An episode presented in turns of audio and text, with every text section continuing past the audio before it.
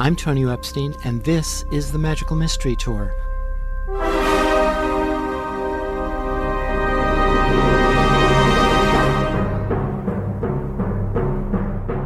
Join us as we dive into the heart of things, exploring new ideas and new ways of seeing and being in this wondrous, crazy world we share together.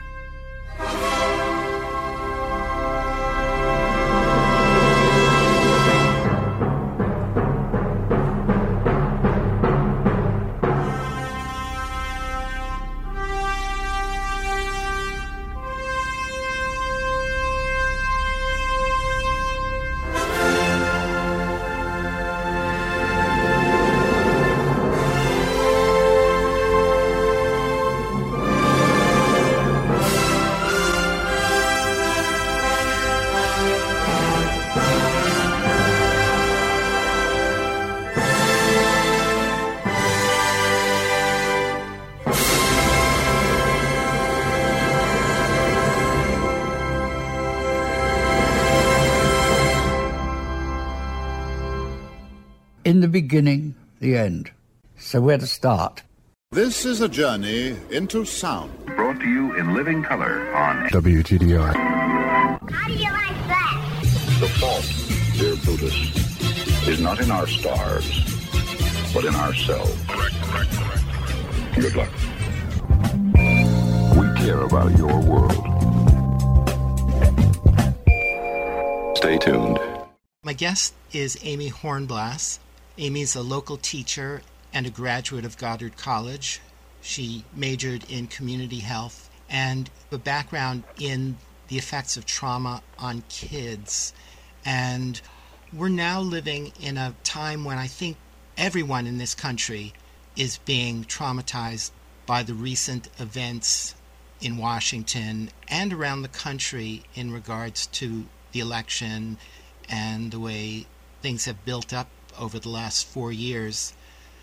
And that's not even to mention how all the events of the past four years and past month are really just arising out of kind of the collective unconscious of this country that it hasn't really acknowledged all the the white supremacist, racist, male dominant and kind of that might makes right violent approach to dealing with the world. So I'm saying all this is in that realm of trauma and the effect it's having on all of us. And of course, all of that trickles down to our children who are particularly vulnerable to all of this because they soak all this stuff up like a sponge. They have no defenses. And so I think that's going to be what we're going to be talking about this morning. Yeah, well, I got in touch with you. You know, I've, I've always liked your show, and thank you for inviting me on because I feel like, you know, you take the time for a thoughtful discussion with your guests, and so I always learn something from your show, from the guests that you have. And so, you know, when I heard your interview with Leanne Gray last week, she did work with social consciousness, I think that's what she called it, um, and she talked about the inadvertent harms, you know, that happen to children and that require empathy to heal. And, you know, that really resonated with me and with the concerns that I've had recently.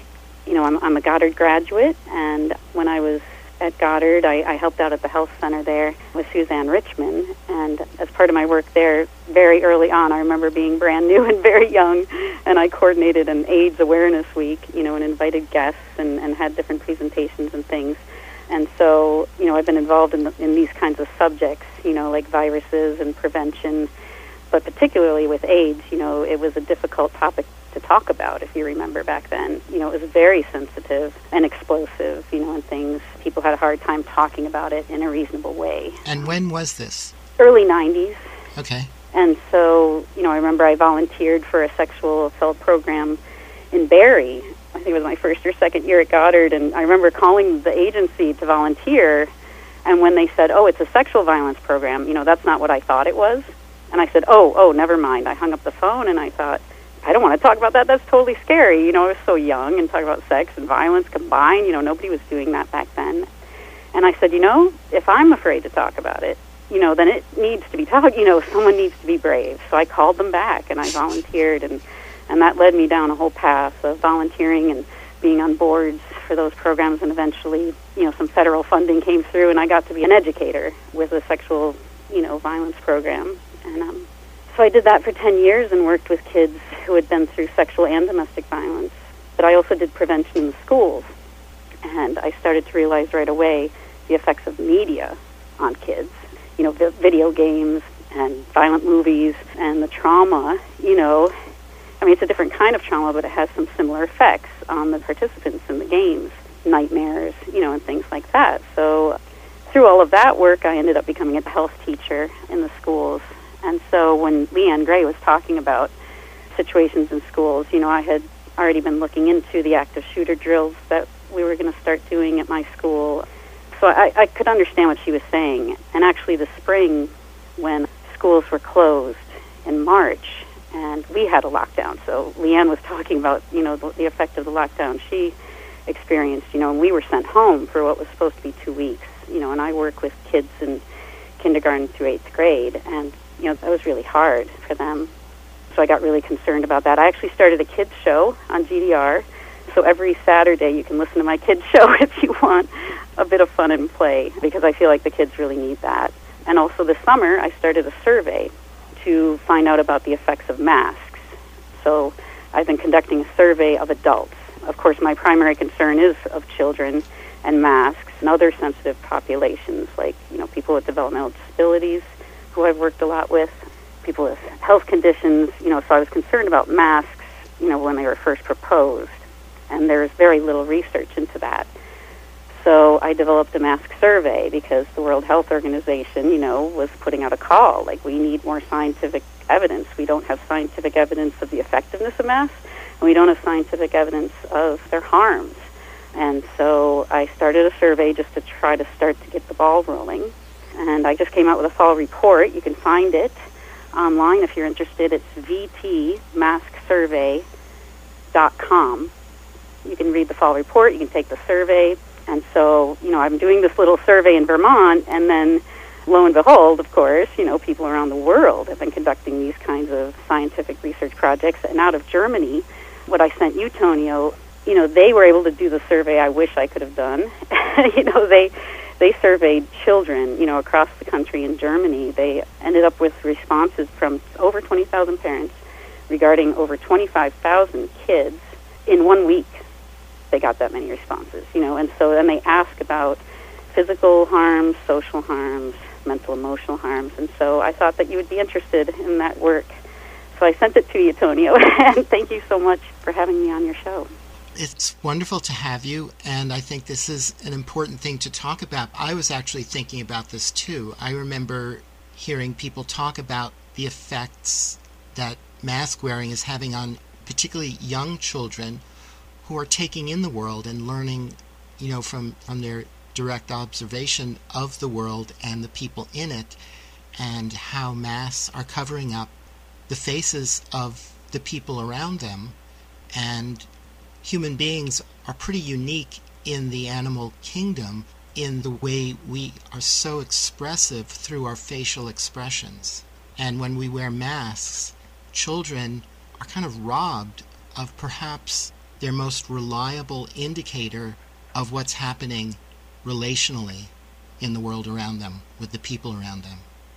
So I, I really wonder, and when you sent me your email, it just opened that up again and made me think, wow, what is happening to our kids? How are they responding to that? And how are adults and scientists and healthcare workers and parents observing the effects of that on children and are children offering any feedback on that those who may have any experience to compare it with prior to the pandemic yeah i mean that's why the study is so validating you know i mean you and i could and a few other people could probably have sat around and you know and, and if someone proposed hey we're going to do a study of masks not only on children but on the adults in their surroundings you know what do you think the effects of that would be? You know, and of course we would not be able to come up with such accurate results. You know, and I also sent you.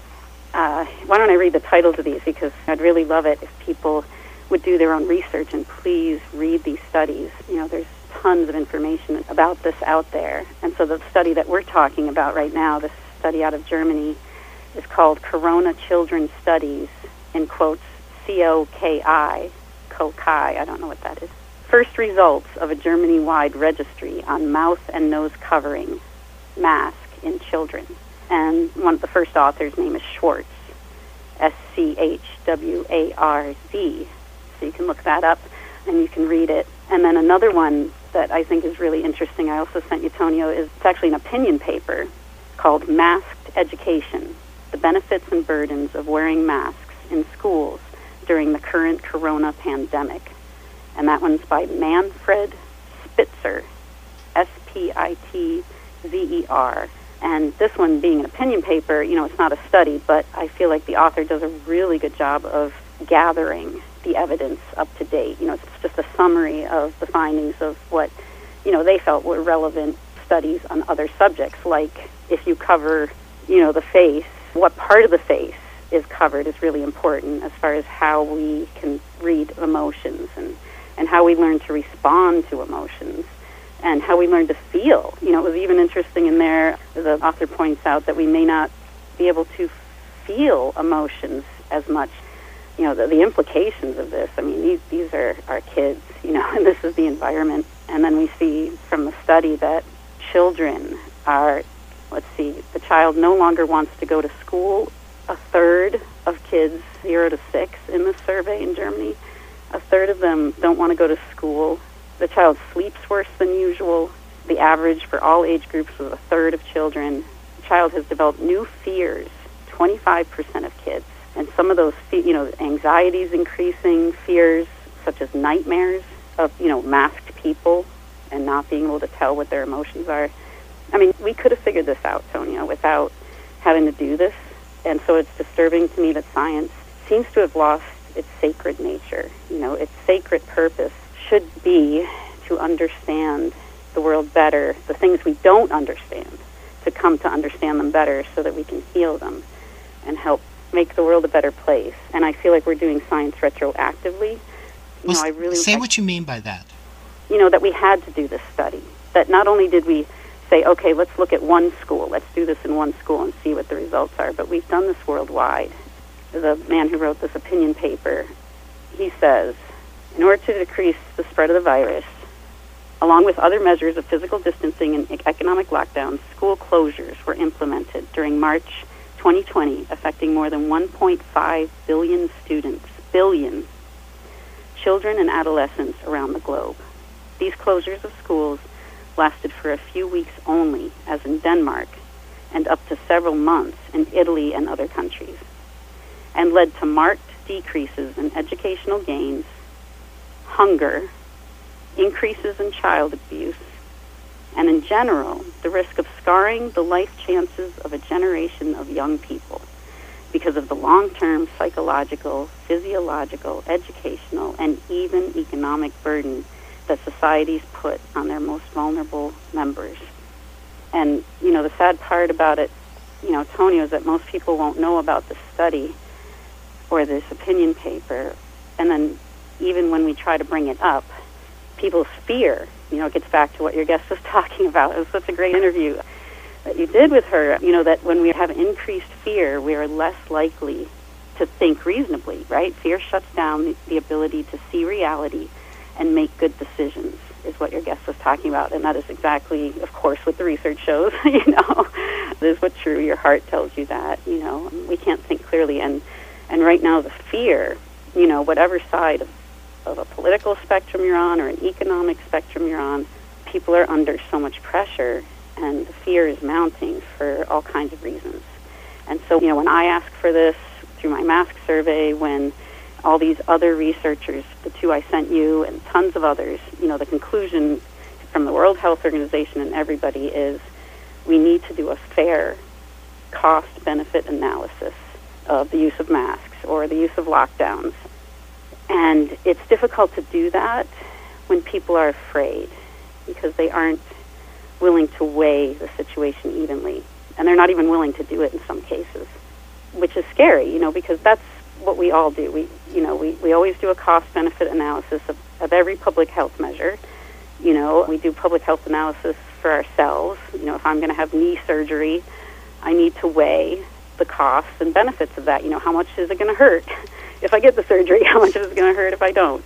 But when it comes to this one issue, it's the fear. That's why I was like, wow, you know, I think Tonio can help us talk about this. You know, he's the right person totally for this. And you had the right guests to kind of lead the audience up, you know, to be ready because we just we have to take a deep breath and we have to look at this, you know, because the results are so serious. I had already been looking into video games and wrote a curriculum and, and a book called This Is Your Brain on Television back when I was teaching with that sexual assault and domestic violence program.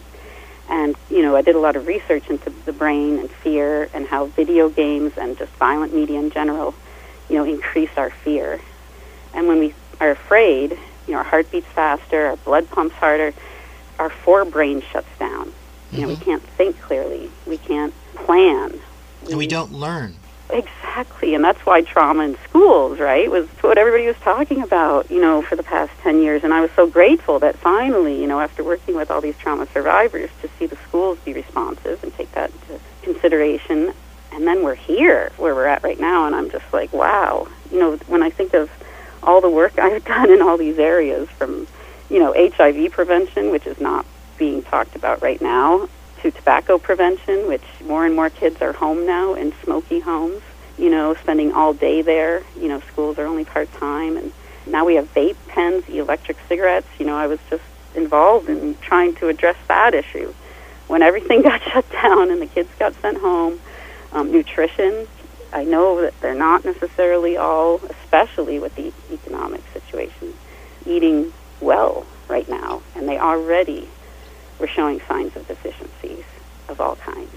You know, I'm worried about them, and I feel like it's the last thing people are willing to talk about. You know, all these other things. I mean, if they develop more asthma because they're living in smoky homes more of the time, you know, and people smoke when they're under economic stress. You know, we know addiction is doubling right now. You know, for their caregivers, you know, maybe them too, and not exercising. I mean, I don't see kids outside playing. Playgrounds were shut down. You know, I mean, seriously, you know, and so we're discouraging outdoor play. You know, so if we cause increases in asthma, and we know that kids, you know, the children who have died from COVID, they had complicating issues. You know, so if we're causing more complicating issues, you see, we just need to have like a reasonable discussion Mhm. about this. Right. As you've been talking about that, I've been thinking, and I been thinking about this prior to this as well. You know, what would be the optimal setup in a classroom in a time of pandemic, considering the pros and cons of mask wearing? It's understood that children are much less likely to contract the virus, or at least to be harmed by it, but teachers are vulnerable. So how do you, how do you deal with that dynamic? I mean, it seems reasonable to me to allow children not to wear masks, but what about the teacher? If children can't see the teacher's face, you know, during class, during lessons, in their communication, they're missing out on a lot of the teacher's communication because, as I think we all know or should know, that at least 95% of communication is nonverbal. So if all that we have is the verbal, we're missing so much. And for children, especially in school, especially within you know the context of education, how much are children losing in this equation, and how should we be setting up the Right. classroom? Yeah, you brought up um, a lot of really interesting points, you know, that we would need to kind of tease apart. And yeah, it's exactly the direction we need to go with this cost benefit analysis. So, what is the risk? You know, what you're asking, and, and is it worth it? So, for children, we know that they're at very low risk of death if they get the virus.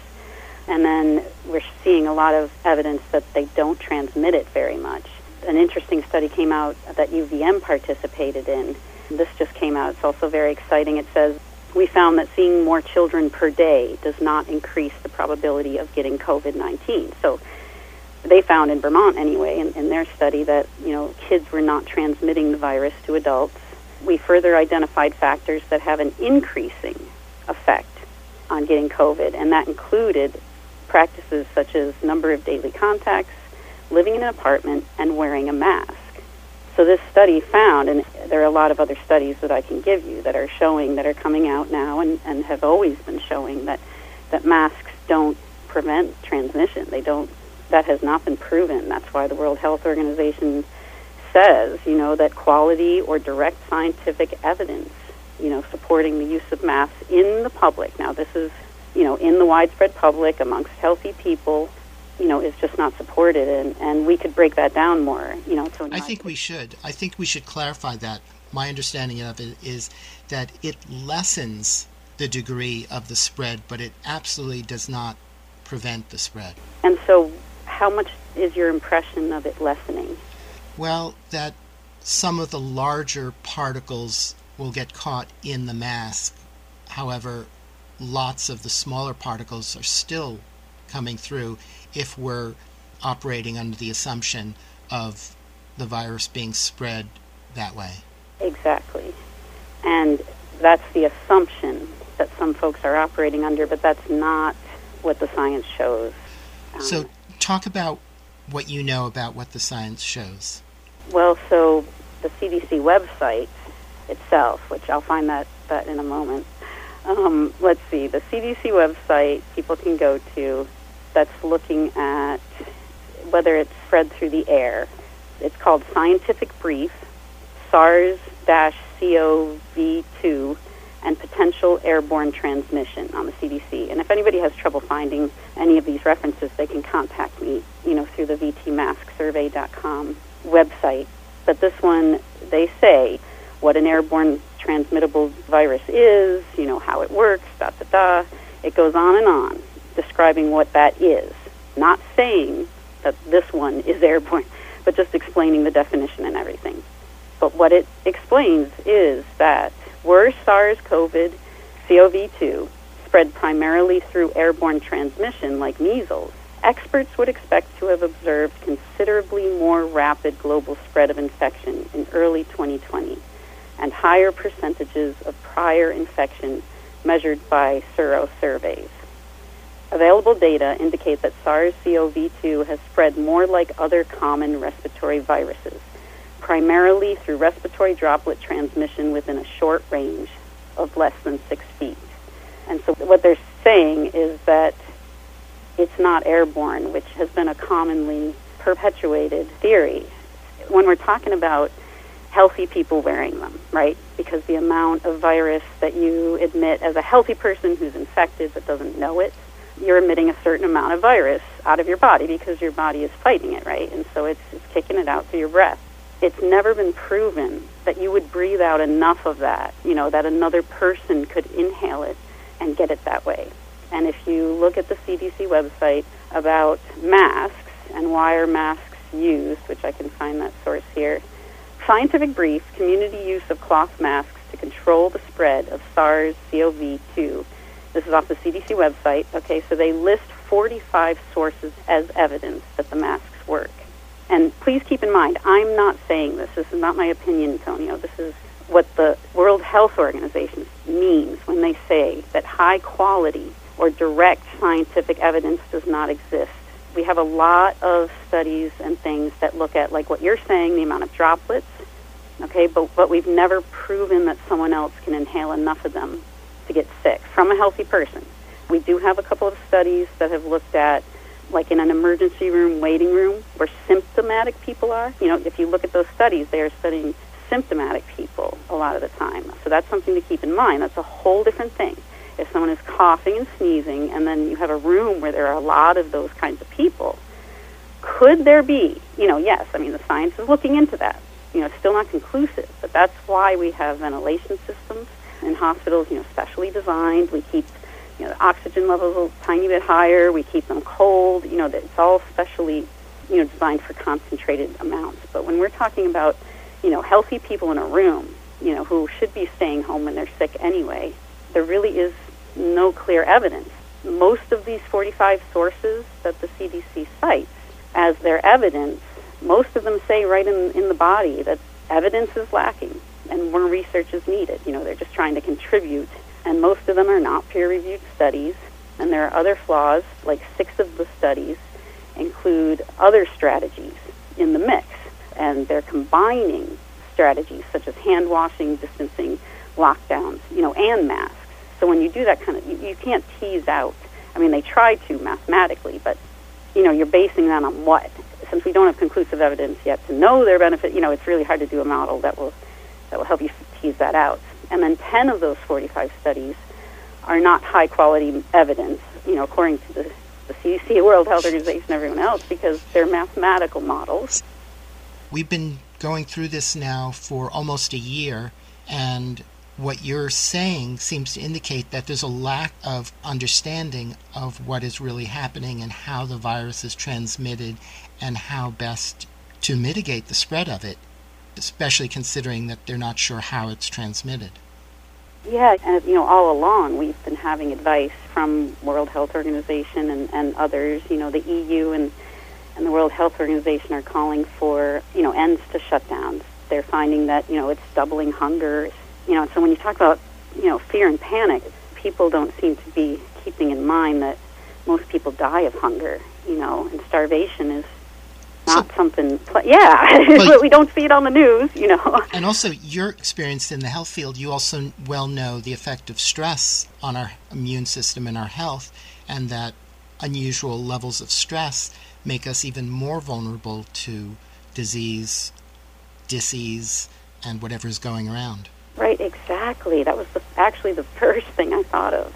You know, was how cancers can be increased and heart disease, but not only that, like the stress on our immune systems, you know, because I looked into it a little bit and found out that actually when people are, you know, under that kind of stress, like with trauma, they actually don't get sick for a while because, you know, they might be super healthy, you know, because their immune system is in overdrive, you know, enemy, enemy, enemy, you know, like you're in overdrive and your immune system takes that on and it's after when they start to heal, um, you know, when they can let their guard down that they can have quite a crash. You know, and one thing that made me think of is, you know, now that the whole, like you were saying, it's in the beginning that the trauma is widespread now. You know, it's global to these 1.5 billion children who went through lockdown, to their parents, the adults, everybody, leaders. You know, in these situations, having to make these decisions. You know, school board members and select board members. You know, employers. They're being asked to make these decisions about whether to use these masks. You know, how to respond. And you know, the stress of that, I think once we, we should be maybe paying attention here is that once things, for whatever reason, are resolved, whatever that will look like, you know, at least to a point where people can kind of, you know, take a breath if that happens, we should be prepared because there could be a big cascade of health crises because then your immune system, you know, can go, okay, let's start dealing with the damage that we've done through this whole stressful event. And the longer it goes on, probably the worse. I mean, I'm guessing. You know, I don't have the research to prove it, right? I'm, I could find it probably, but you and I know without needing to do that research. That's the sacred purpose I'm trying to get back to. Is science here is its sacred purpose. We're losing that. We're jumping on with fear and like a roughshod approach where we're just, you know, give me anything, you know. And people literally have said, whatever it takes, whatever damage these masks are doing, it doesn't matter because the threat is so high. And I think, wow, you know, like I hate to use this graphic example, but you know, if you put a plastic bag on your head and on the kids' heads, that will 100% stop the spread of COVID. Right, and one of the things that makes us so susceptible to that kind of irrational and very limited thinking is the effect of trauma because trauma essentially in a situation of panic or near panic is that it freezes our system. It freezes our nervous system, and the brain is the largest part of our nervous system, so it's shutting down our brain and it freezes us with what limited amount of information we've been bombarded with. And throughout most of this pandemic, we've been bombarded by wear a mask and how people get stuck on like the loudest voice, kind of like the way uh, Trump supporters are just locking on to everything that Trump and his ilk are telling them, and they're basically acting out of fear. They've shut down all of their rational thinking around the information they're getting from like Fox News or Trump himself, and there's no room for any other information to get through. Their defensive systems have literally locked down, and all they're operating upon is the information that they've been getting and what little they'll continue to allow through through the narrow channels that they'll allow through because they're so afraid of the rest of the world and everybody else in it. And I think many of us are doing the same thing in response to the pandemic. Yeah, I mean any any media messages right now that are, you know, beating the fear drumbeat and consistently beating that drumbeat. I don't think they're considering, you know, the health effects of that. Right. Um, and, and they don't talk about it. Like all this talk about wearing masks and stay six feet apart and no social gatherings, nobody's talking about the effects, you know, the stress effects, the trauma effects of this. And this is one of the actual cornerstones of this whole issue. Yeah, and it's, yeah, it's probably the biggest result of the whole. I think it's what makes us all the most susceptible to all of this because most of us carry these viruses in our bodies all the time. Of course, there are new mutations, new strains that appear, but we pick them up along the way, and the viruses lay dormant in our system until something triggers them, which is usually stress or our bodies being run down, we're really tired, all of which are related to stress, whether it's physical stress, emotional stress, psychological stress, which are all forms of crisis, things that freeze our system, whether it's our immune system, our cognitive system. It's all very interesting and fascinating stuff, but when we're in a crisis, in a pandemic, we tend to shut our focus way down onto manageable bites, or what we think are manageable bites, and that can really shut out a lot of critical elements that we should be considering. Yeah, that's, that point made me think of what happens when, you know, physiologically when we're under stress, you know, we get tunnel vision. Mm-hmm, exactly, and they've proven that physiologically. Yeah, so like you know, you're the horror movie, you know, they're running to the car, you know, and they're dropping their keys, and you lose your fine motor skills, you you lose your ability to think, so that you can handle, you know, the situation. Mm-hmm yeah, and that, that is happening, you know, across the board. And when I was researching the effects of video games and things on kids, I attended a, a training with Lieutenant Colonel Dave Grossman. He's a military professional, and his position was to teach police officers and military personnel to kill, you know, if the time came to be able to do that, you know, and how to do that successfully. and you know, so he he's studied war. He understands, you know, and his his main theme was that humans don't want to kill. You know, this is not something we want to do. We have to be manipulated into it. And it turns out that, you know, practicing in video games, that's why it was the military that invented them, you know, is actually a really, really effective way to teach people how to do that. Right. Um, because you give them the skill and the will. You know, they just have that boom, that reflex. They see a, a, a man shaped silhouette you know, they could even practice shooting zombies. You know, it doesn't matter what they're practicing on in the video game. And that's the way they do drone strikes because nobody ever actually sees another human being in reality. They, they never get a close enough view to see their humanity. Right, and I don't know if anyone's been following.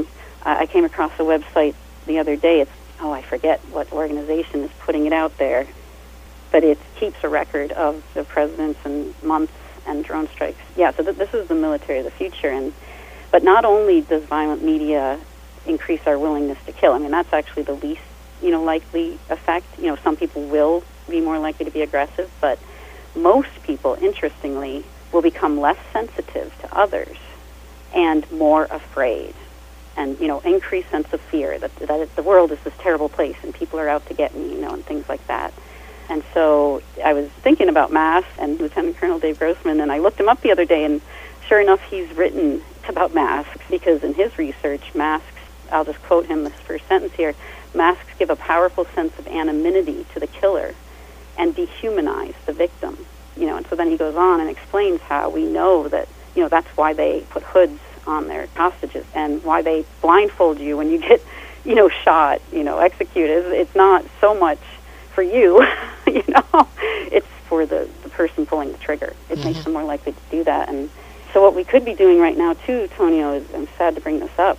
We could be greatly increasing violence and aggression, and not only that, but just people being willing to turn away and not assist. You know, the bystander effect, and we're dehumanizing each other.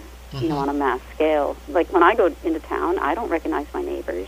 You know, I don't know who these people are because of the mass. It's hard to tell, and you know, domestic violence is on the rise. And when abuse victims go in a store, and you know, I, I worked so much with people who had, you know, had to have restraining orders and things. Some, a lot of them were just even afraid to get restraining orders. They're so afraid of these people. Well, now they're walking into stores and they don't know if that's their abuser behind them. You know, well, they're tall, they have dark hair, or is it their brother-in-law who I'm also afraid of, or you know, or whatever.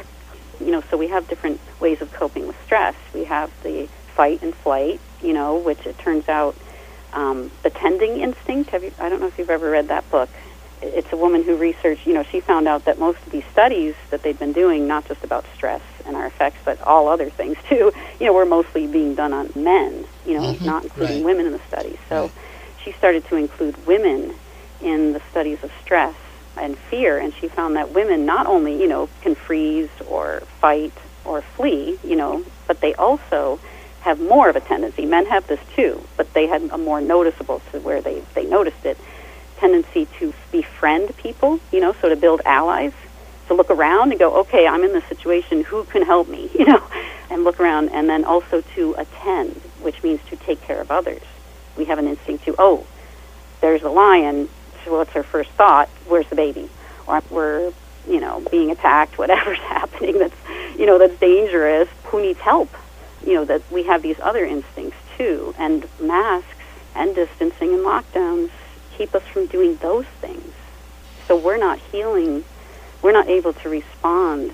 You know, it's, it's kind of weird that we're not being asked to assist with the problems. You know, we're being told from the media not only are they certain, you know, what the problem is, what the biggest problem is, but they're certain of the way to handle it. And there is no one size fit all with this, first of all. And second of all, we need all hands on deck. You know, we need all of us with any experience in these fields. I know therapists are being overwhelmed right now, totally overwhelmed. You know, they, they can't see the number of people they need to see. Existing issues are worsened, and then we have this whole new flood of new issues. You know, like the study from Germany, I mean, the number of kids you know, that are exhibiting psychological distress, new fears. You know, a quarter of them on average have new fears that they didn't have.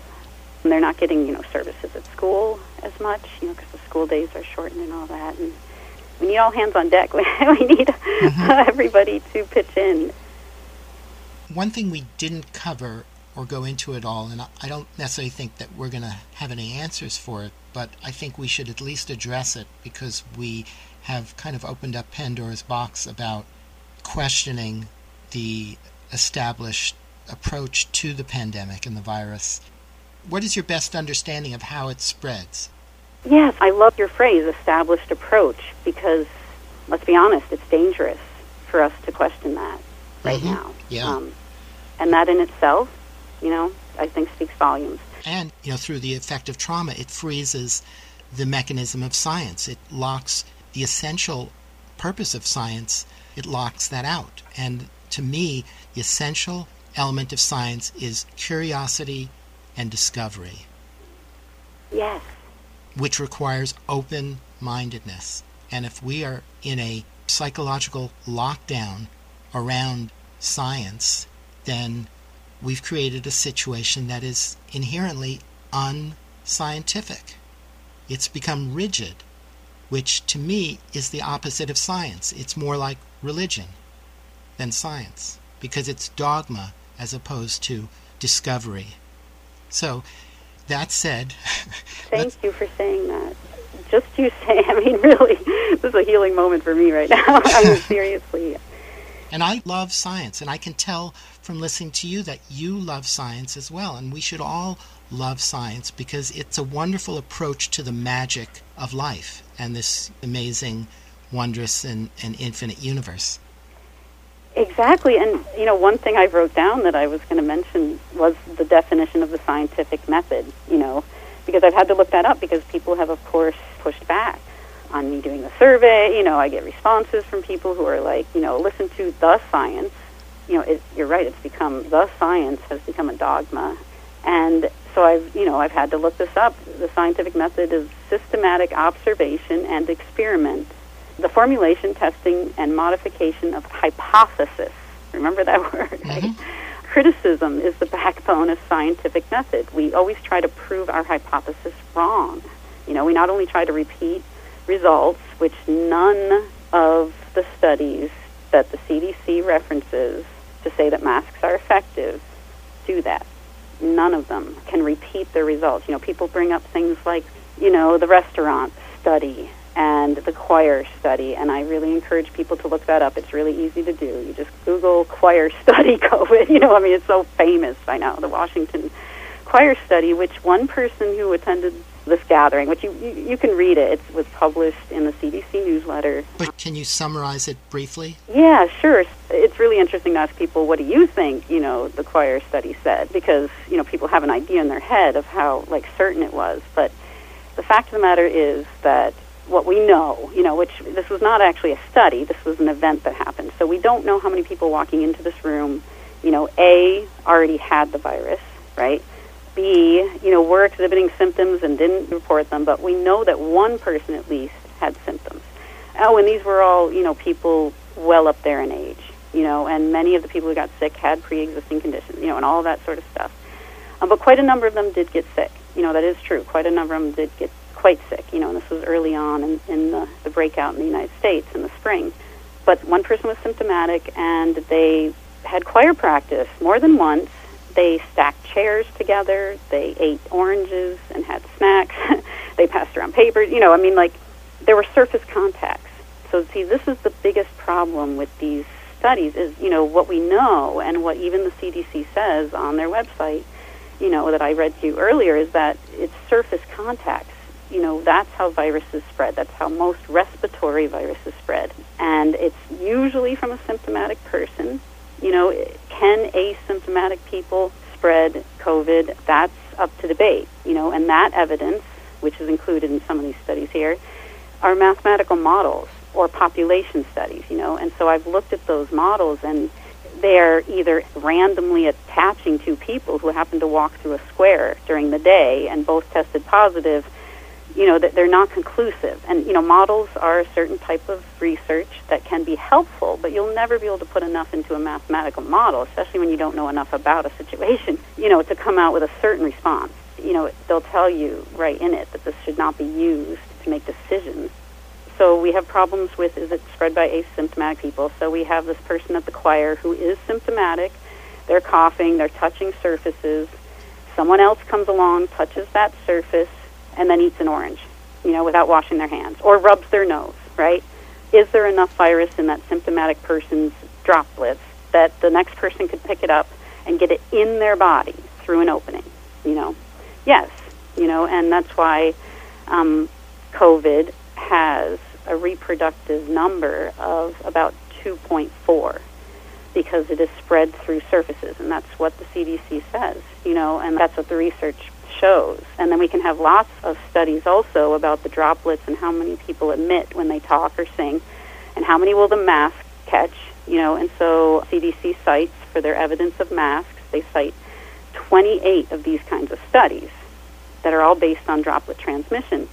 Well, some of them are looking at symptomatic examples, first of all. And second of all, we've never proven you know, through anything but these mathematical models, that two people in the same room can get it by standing near each other, or, even being in the room, right? And that's why the World Health Organization does recommend one meter distance, one meter from symptomatic people. Now, you know, none of this means that masks don't work under certain conditions.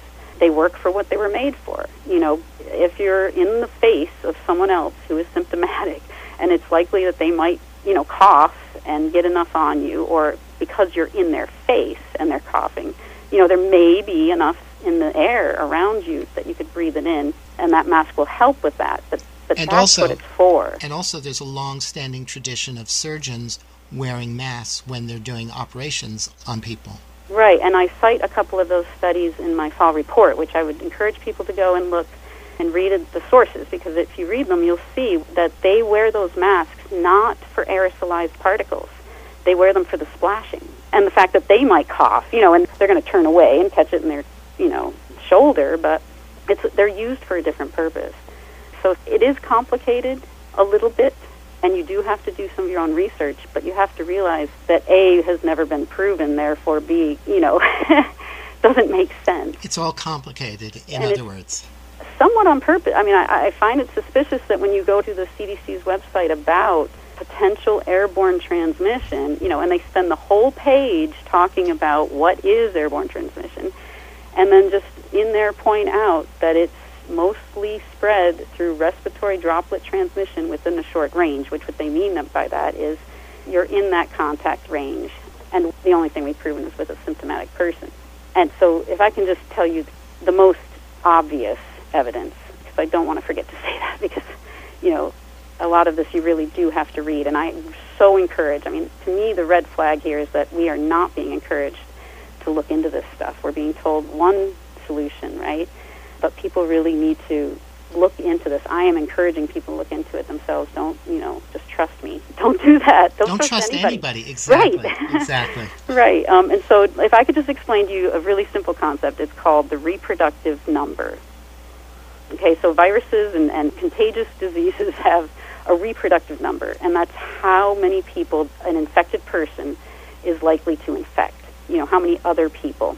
And so, you can look this up on Wikipedia, and you can see what the reproductive number of various viruses are. And for them to be aerosolized, for them to be contagious through the air, things like measles and chickenpox, they have an RO number of 10 or more because that's, you know, a person who can spread it through the air. And they're generally talking about symptomatic people in these cases anyway. But if you can spread it through the air, then 10 or more people will get infected by one person. And if you look at the RO number for the flu, the common flu, it's typically under 2. You know, so it's 1 point something usually. And then if you look at the established, this has been established from the very beginning and it has not changed in the research, the RO number for COV2, what would be your guess, Tonio? What do you think? Well, you said it earlier. I think you said it was 2.4. Oh, yeah. Oh, good job. Sorry. And I've heard that in the media over and over again. Yeah, so there it is. And you can find this quote all over the place. It's through contact, you know, surface contacts. And the studies that they use to try, you know, please go look at those 45 studies. That's what all they've got. And the number has grown because I've been watching this this site, you know, and then what they're listing for evidence for masks. And I have been watching it since the spring. And it started out with like 14 or something, you know, and I've read them all, and other people have. And that's why the World Health Organization and other people say there is not, you know, high quality or direct scientific evidence. You know, and, and we may be wrong. We usually are. Right. We almost always find out down the road that we were wrong, at least to some degree, because one thing that has been tried and true in the realm of science is that science, you know, established science is continually being overthrown by the next discovery, the next level of insight and ability to understand what's true. Exactly. I mean, let's not forget that during the Spanish flu, you know, after World War One, it turns out that probably aspirin is what killed most, possibly most. I mean, estimates are impossible to give at this point, but when people take aspirin when they have a fever, their lungs will fill up with fluid most likely, you know, in many cases, and they will die of what looks like pneumonia. Well, it turns out that the Spanish flu, which originally out, you know, had outbreaks amongst young men and children, which was really unusual for all those populations to die so quickly of it, it turns out that the prescribed, you know, the amount that was recommended by the Army Corps, you know, the Army Medical Group, the British Medical Association, and the bottle that you bought, you know, the aspirin bottle itself, were toxic doses for children, and they had no like, like you'd not only get a toxic dose, but you'd get it. It didn't tell you how many times to give that to a person. So people thought that you know aspirin was the miracle drug back then, you know, because Bayer had some great you know advertising and stuff, and they had just lost their patent on it. So there were all these aspirin producers at the time, and so everybody was grabbing. You know, probably the price came down too. You know, and so here you've got this loved one or this person in a hospital, and they're dying of this flu, and it's horrifying, and you want to just pump them full of what you think will help, right? hmm and if something is good, give them more of it. Right. and it's not working. Give them more. You know, oh no, they're dying quicker. You know, give them more. I mean, you, I could see we're in fear. You know, and, and people can look that up. We're doing this right now. You know, with the e-cigarettes, we're letting people. I mean, don't get me started on the number of things that we're doing that we really we could think harder about them and probably come to a better result. And I think it's really important to reiterate that this is your field of public health and this is what you're interested and passionate about. Yeah, I mean, that's why things like, you know, is there enough aerosolized particles in the air from a healthy person who is infected but is, you know, not having symptoms for another person to get it? You know, I mean, I teach HIV prevention, so, you know, kids are always asking, and, you know, HIV, is it in saliva? And it turns out that there is HIV in saliva if the person is HIV positive, but you'd have to drink a bathtub full of it to get enough of their saliva to get infected. So, you know, the quantity is important. And that is the case with SARS CoV 2 as well. Right. And, you know, they'll say that. It's interesting because, you know, some of these circumstantial evidence type studies, you know, that are talking about how much the mask catch and stuff, they'll use that phrase. They'll say, and quantity does matter. You know, it does matter. And can you explain why quantity matters in this case? Because I think probably most of us have a hard time conceiving why that would be the case, or maybe it's all too easy to conceive why that's the case. Yeah, I mean, I believe it's because our system can handle it. You know, we are tuned to this. That's what our bodies do. And that it wouldn't be enough, even if those few were able to do a few reproductions, it's not enough to overwhelm or cause, you know, systemic disease. So it's like you just need a larger army of the virus to penetrate our, our defensive system yeah, viruses are so small. I mean, that's the other thing. You know, I mean, the New York Post put out this animation of the particles floating around these people. You can watch it. It's why masks work. You know, and it's it shows you, you know, these particles in the air. It's like you can't see. You know, viruses are so small. You know, getting back to HIV. I mean, if someone's not using a latex condom, you know, another question I'd get is, will Saran wrap work? You know, it's like, well, no, because you know, unless that plastic is pretty thick and has been melted, you know, the latex factor, the viruses are going to slip through the holes in the plastic. You know, I mean, that's small. You know, they're so small we didn't discover them for a long time. Mm-hmm. You know, mm-hmm. even with microscopes. I mean, so to conceive of, okay, there's 50 million of them, I mean, what does that mean? You know, that's still nothing. I mean, compared to the vast space of your body, you know, not just your own blood system, you know, and lymph node system, but like of the room around you. And when people are outside and worried that they're going to catch it through the air, I mean, just I don't think people understand. Mm-hmm. They just don't understand space and mm-hmm. stuff. Well, there's so much that we don't understand. Yeah. And, you know, we take in a little bit of information that we hear somewhere, and because there's nothing to counter it, we assume that's the truth without questioning it or without realizing that we have the opportunity to question it we don't use the scientific method on it. Exactly. So, well, perhaps to open up a whole nother can of worms. Well, actually, let me let me give you the choice. Should we go back to talking about the effects all this is having on children, or do you want to talk about the the approach of using vaccines to address the virus? Because one of my concerns about vaccines, which are generally administered through injection, is that Bruce Lipton, who's a pretty well known geneticist and biologist, he says that our immune system is designed to deal with viruses and all of these type of things, but our our main defense is in our throat. Our tonsils are designed to identify new things that enter into our body and then to signal our nervous system and our immune system to what it is, which triggers a cascade of responses, eventually leading to the actual immune response. And that if these things bypass that natural immune response system, that our body doesn't really effectively learn how to defend itself. And he makes this point that injected vaccines, injected remedies like that, do an end around our immune system and are highly suspect. And this is coming from a highly trained, well respected biologist and geneticist who studies these things. Yeah, well, you know, the concerns that well respected people in the field have been raising about all these things is endless. I mean, I've been developing a list. I've got a list going. If anybody wants it, you know, let me know and I'll send it to you. You know, go to the website. You know, we listen to a lot of voices and do our own research. There's, you know, a lot of information out there.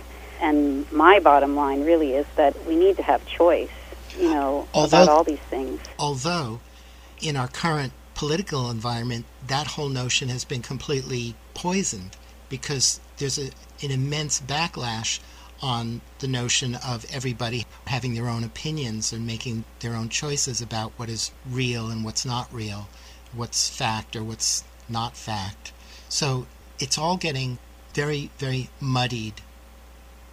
Yeah, and kind of poisoned right down to the roots, you know, because hmm like as an advocate, you know, for people with who had experienced trauma, sexual and domestic violence, you know, our first rule was you give as much choice back to the person. You know, not that it was in our power to give it back, you know, but even little things, you know, making sure that that person was feeling more and more empowered and, you know, was free to make every decision that they, you know, to have more control, basically control back of their environment, of their autonomy, of what happened. You know, that's why we wouldn't, of course, insist on making a report to the police because, you know, that should be their choice. There's a whole cascade of things to consider, you know, so any choices that were taken away actually compounded the trauma, you know, so we're sort of in this cycle now of, yeah, just, um, I don't know when it's going to stop.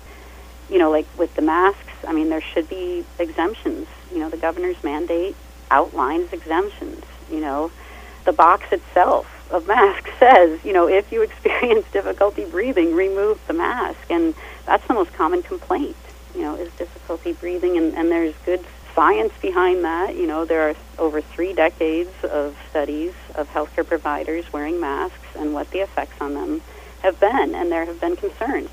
There are concerns about those surgeons in the operating rooms. I mean, that's why I cite them in my mask survey, you know, fall report, because, you know, they're concerned. Are these surgeons going to make more mistakes because they're feeling overheated? They're having difficulty breathing? You know, these concerns. And if a mm-hmm. surgeon who is, you know, somewhat able bodied, healthy, in a controlled environment that's air conditioned and, you know, not physically exerting at all, if they need special consideration and they're actually looking at whether the masks are they're doing a cost risk benefit analysis, you know.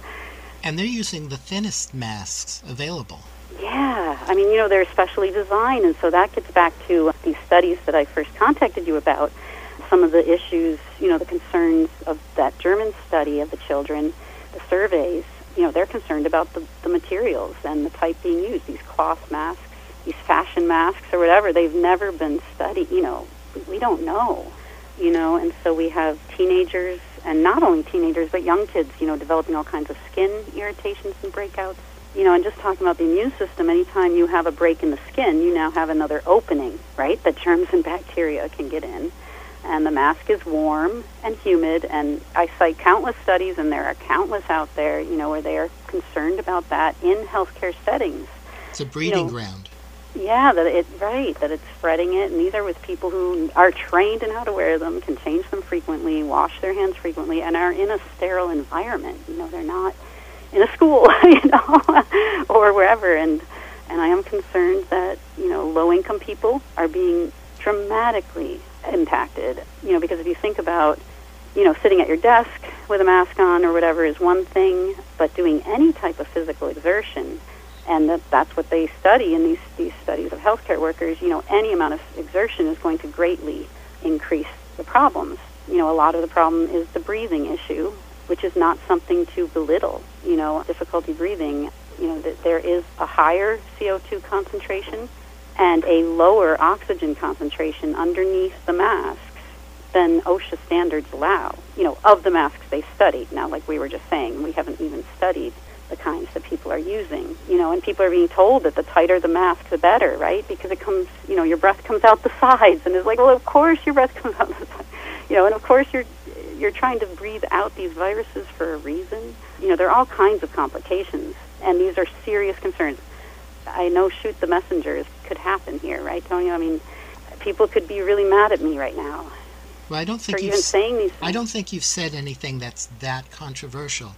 I think we've both listened to things that are far more controversial, but we're not even going that far down the rabbit hole.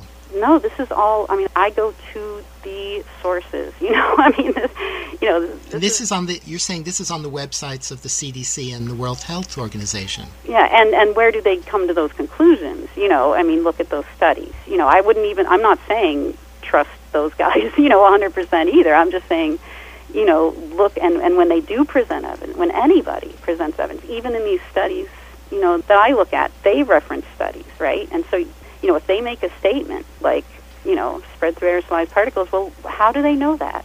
You know, look it up. And interestingly, a lot of the media statements, and this is across the board, this is, you know, New York Times, you know, you go to, to check their sources, and it's really interesting. I mean, please, I, I challenge people, find evidence that this is wrong, you know, because that's what the scientists of the world have been working on through this whole crisis. And please participate. Please become a citizen scientist yourself, and or even just follow up on one factoid. You know, one statement that you hear. You know, masks could have prevented, you know, seventy thousand deaths or whatever. You know, okay, why are they saying that? You know, just just look it up. That's really what I encourage people to do because right now it's almost like allegations or circumstantial evidence. You know, we we wouldn't let mm-hmm. hearsay hold up in court. You know, and mm-hmm. here we are with so much at stake. And also, you need to have a, a point counterpoint approach to this as well. If you're just getting information from one side of the argument, you have nothing to compare it to, nothing to really think about. And Right. It's not scientific, and there's there's a lot of very interesting information out there by well-known, including Nobel Prize winning virologists who have some very interesting and contrary perspectives on what is being disseminated through the mainstream media. And I and I know you share this opinion that everyone should look at all sides of maybe not all sides, but but take a broad perspective of things. Listen to things that you don't that you wouldn't necessarily agree with just so you at least understand where other people are coming from and perhaps perhaps you'll actually learn something new from it that you were just categorically blocking out. Right. I mean, it's kind of like with with the way we're being encouraged, you know, to fear each other, to fear our neighbors, to feel to hate, you know, feel hatred, you know, towards groups of people. I mean, the stereotyping that's going on on all sides and levels, you know, and it kind of gets back to, you know, the empathy. I mean, I feel like there is way more agreement between left and right right now on all sides of all debates but people aren't even looking for that, you know, and, and we can find that. You mean know. we actually share a lot more in common than we appear to be on the surface? Right. I mean, if you understood what someone who believes differently, if you understood why they believe, why they feel the way they do, I mean, people have good reasons. And what they're really concerned about. Yeah, and Yes. you'll find out they're concerned about exactly the same. Exactly. You know, they just um, use different terms for it, and they're looking in different corners for their evidence. and we're looking for the flaws Exactly. on the other, you know, on the people we don't agree with, instead Exactly. of the scientific method actually says. We We're need looking to look at our own. We're looking specifically for the differences and what divides us as opposed to what we have in common. And as you said, we have so much more in common than what divides us. And yet there are so many people that are just focusing and amping up our differences. Yeah, and I think we all want healthy communities and healthy people and happy, happy children. I mean, you know, the kids are less happy. You know, that affects your immune system. Exactly. I mean, we want a peaceful world to live in. And you know, it all comes back to the children. I mean, I wasn't able to study them. You know, do surveys of children. I had to stick with adults, which is fine. There's enough there. But I was so grateful to see this German study or survey because you know, they are shaping our future. I mean, whatever they grow up believing, how they grow up behaving, you know, the risks of increased aggression and fear and desensitization are huge, you know. And what everybody's basically asking for in the scientific and medical community is to do a cost benefit analysis, you know, a real one, you know. And we'll never know all the costs. I mean, the costs are just go on and on, you know, and then addressing them.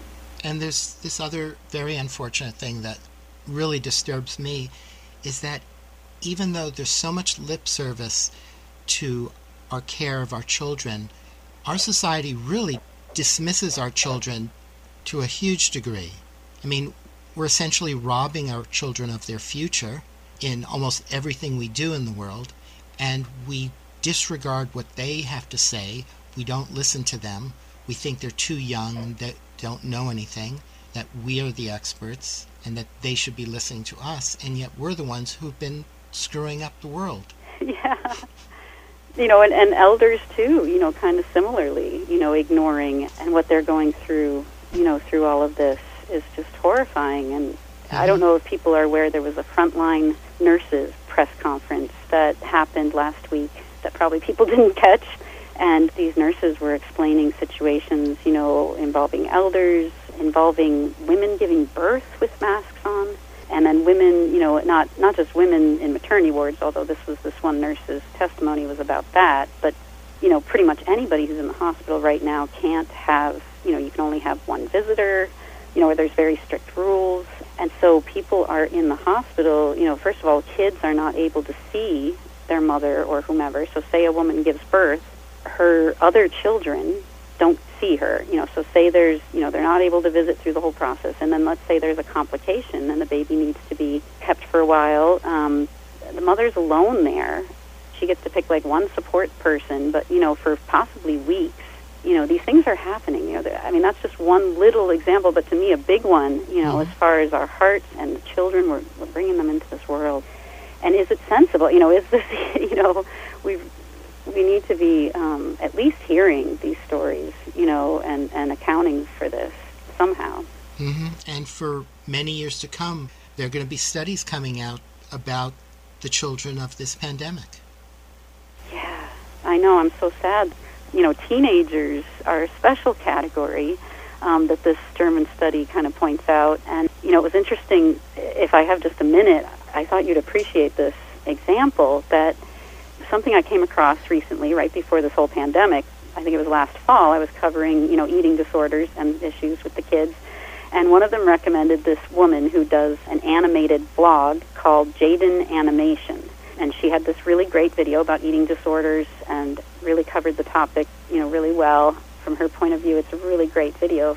But she also on her site has one about face reveal, and she talks about this concept that the kids are all into this, and I had no idea, but face reveal is when you know the kids now are putting more and more animation online, and they they're shy about showing their actual face, and so there's this concept of face reveal, you know, and so I was just thinking about that. I don't know. I mean, you know, just looking at that aspect related to the masks, you know, and how this whole trend amongst the youth has been, you know, this movement towards a faceless, identityless, or dishonest 2D image of themselves, you know, because now we have all these filters that you can use and the kids are using them. You know, I was looking at a video a young woman had and I couldn't even recognize her. There's like an app or something people can do with their phones now where they'll thin your cheeks. You know, they'll do what they do, you know, in photoshopping, but it does it automatically and it does it to moving pictures. You know, so, you know, we've had that ability to do that, you know, in movies and stuff for a long time, but now people can do it on their phones so people are actually filming themselves, and they're actually they prefer that version. These are adults too, you know, but especially youth. You know, they actually prefer that version of themselves. What a what a toxic notion. And so the shyness, like now we're hiding their face, you know, faces. I was already worried about kids staring at their phones all the time. I mean, this was already like a huge problem that we were definitely fighting upstream to try to address. And mm. now, you know, now where are we? Yeah. You know, we've got kids at home on video games all night. You know, the video game addiction problem.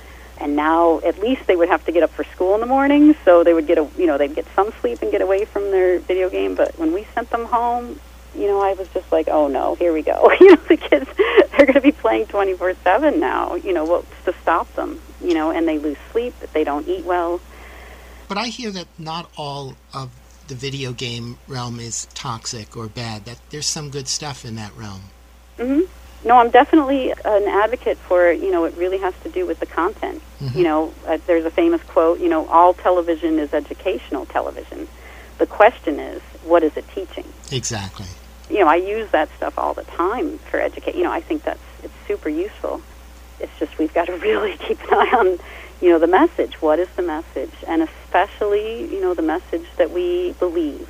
You know, we should we should be questioning these things, especially in this world where you know there's a lot of money to be made. You know, where there's money, follow the money. So, what you're speaking to is critical thinking and being really serious about it. And that's one of the things that, that's disappearing from our schools. People are not being trained to think critically, people are being trained to listen to authority. for tomorrow's workforce. Uh, Exactly. No, I mean, what I would, you know, these were my lessons for media literacy. It was like, ask yourself, who made this message? What is it saying? You know, how does that message relate to the real world? You know, so if the message is be very, very afraid all the time, you know, so that everywhere you go, you see reminders that we're in a pandemic, you know, and that people are dying of this one thing. And so we have to be reminded all the time, you know, what is that doing to us? And what are we willing to do now that we're in this state of fear? And so, you know, just thinking clearly, I mean, I know people sometimes have a hard time hearing these kinds of things, but if I can just mention that secondhand tobacco smoke on our planet kills 600,000 people a year. You know, that's just secondhand smoke. If we include, you know, actual smoking, we were talking 6 million people every single year. Yet, you know, the kids would always ask me, why are cigarettes legal, Ms. You know, Ms. Hornblas? you know, this doesn't make sense.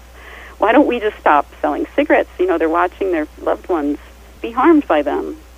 And I would say because people have freedom of choice, you know, we're right back to the benefit risk analysis, right, for their society. You know, we're balancing the restriction of freedoms against this health benefit, you know. And mm-hmm. we're right back where we started. You know, that's what that's what it all kind of comes down to is being able to do that, you know. Mm-hmm. Realistically, I mean, you know, what do you think? If if smoking kills 6 million people every single year and this is after we've worked hard on this issue, right? So we know that we've lost way more than this over time. You know, there have been years where way more people died of it. But if right now, or before the pandemic, this has probably doubled now because smoking is doubling. But before the pandemic, 6 million people were dying directly from smoking and another 600,000 from secondhand smoke. What do you think? Should it be legal? Well, I think if people really want to smoke, they're going to find a way to do it. So I'm not a fan of prohibition, mm-hmm. particularly.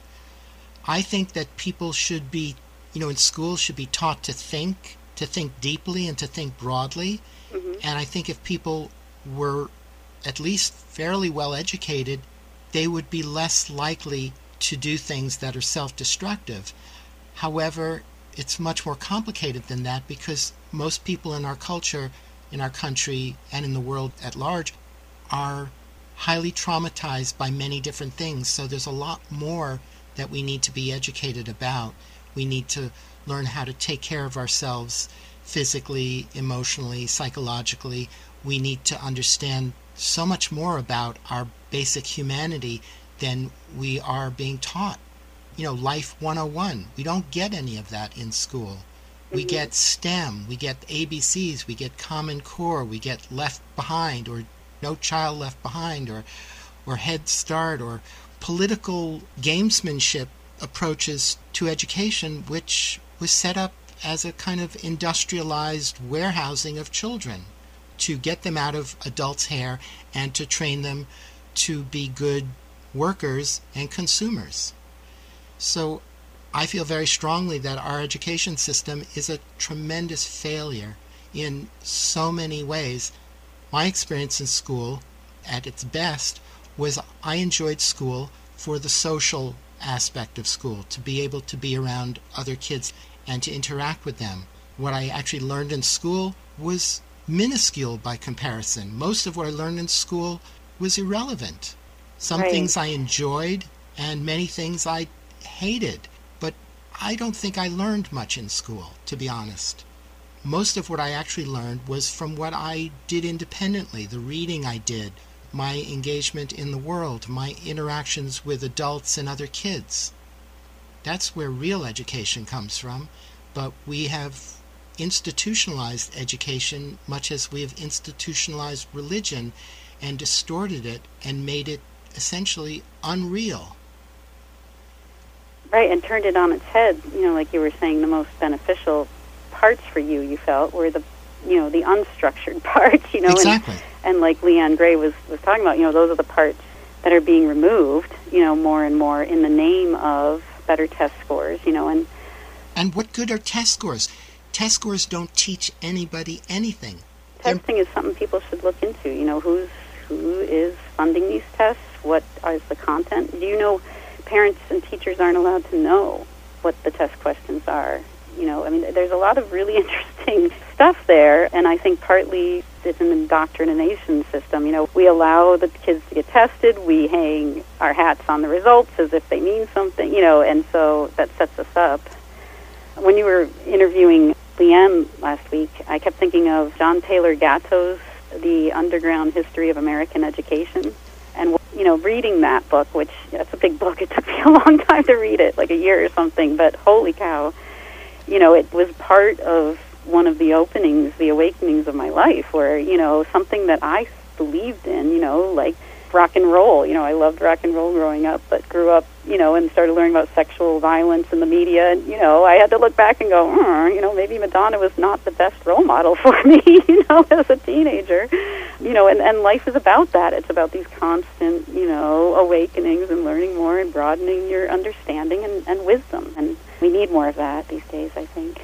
Yeah, and we shouldn't be afraid of all of these different things. Like everything else, nothing is good or bad in itself. It's it's the way we interpret it or use it or perceive it or what we make out of it, how we respond to it, and what we can learn from it.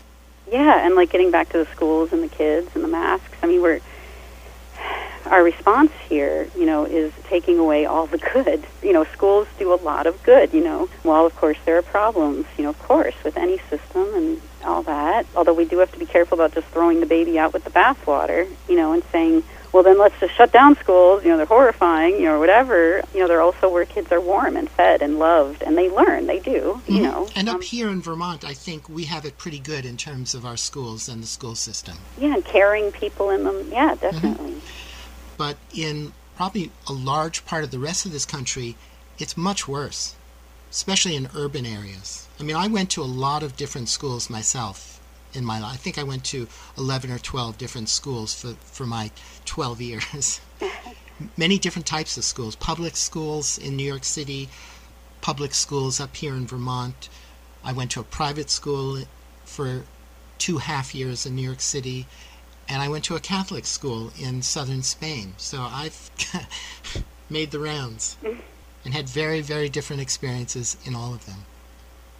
Yeah, and so you had that nut cracked for you kind of fairly early on. Like I remember moving, you know, I moved like five times, you know, and each time it was like that. It was like, whoa, these people are completely different. you know, they do things differently, and every, you know, it to a kid, you know, just the styles of dress and ways of talking and ways of doing math or whatever were quite shaking. you know. And the way teachers respond to kids and the way they teach, the way they relate to kids. Yeah, it's yeah. yeah. Any final thoughts? Wow, we ran the gamut. That that was excellent. yeah, I, I've really enjoyed this. Thank you so much. I, you know, really, I appreciate, you know, that you do this show and bring this information out there. I, I so appreciate it. Well, thank you so much for joining me and bringing your passion to this. Yeah, no problem. It's I can't help it. yeah, So, any final words? Anything else? You know, just remind people if, if they want to get in touch with me or ask for any of these resources, or you know, I'm, I'm also bringing my mask survey, you know, around to school boards and select boards. I went to my regional planning commission with it. I'm trying to share, you know, not just my mask survey results, but now I can share the Sturman survey. You know, now the, body of research is coming out, you know, to help these decision-making bodies have a sensible, you know, risk-benefit analysis because they're the ones being asked to make these decisions. You know, employers, school boards, you know, people are saying these are mandates, but these are health guidelines, you know, mm-hmm. legally. I mean, I'm not a lawyer, but mm-hmm. according to all the legal advice, you know, that's available out there, that's what they are. And if you read the documents yourself, you'll see that these are guidelines. They don't say must, they don't say, you know, have to, you know. And it's all based on a limited understanding of the reality of all of this, and they admit it. And that makes it even more important for us to think critically about all this to think for ourselves and to question the prevailing authorities. And of course, that includes questioning our own thinking. Yeah, because really, you know, culpability too comes into it, you know, and responsibility. I mean, can you say I was just following orders, you know? Mm-hmm. I mean, do we want to be those people? You know, that's not us. You know, that's not how we go about things. Not how we should, I don't think. Yeah, And, yeah. I think Yeah, that's more and- accurate. I think to a large degree we do. I mean, even highly educated people are just following, you know, as people start to panic and go into fear mode, they stop thinking and it reduces us to fight or flight, freeze or follow. Yeah, yeah, and you know, one thing I, I wanted to mention too, with your discussion with Leanne last week, you know, underground history of American education is what's the programming. You know, the German model of education that we're following now. You know, it had been in existence in Germany for a hundred years by the time World War II happened, and by the time the Nazi Socialist Party took over. And we have to remember what they thought they were doing. You know, most people who participated thought they were making a better thing. And uh, it took a hundred years of that education system to set those people up to follow those orders. hmm And when was our education system converted, thanks to funding by Rockefellers and things like that, um, to the German model because they thought it was so great? The 1920s. Yeah. And so, in a hundred years under this model, are we now in the same place? Are we now ready to? Well, we've demonstrated it. Yeah, I think we It's are. here. Yeah. Yeah. Well, thank you for this interview. I've enjoyed this very much. Thank you so much. And uh, be well. Yeah, you too. Thanks. Bye bye. Bye bye.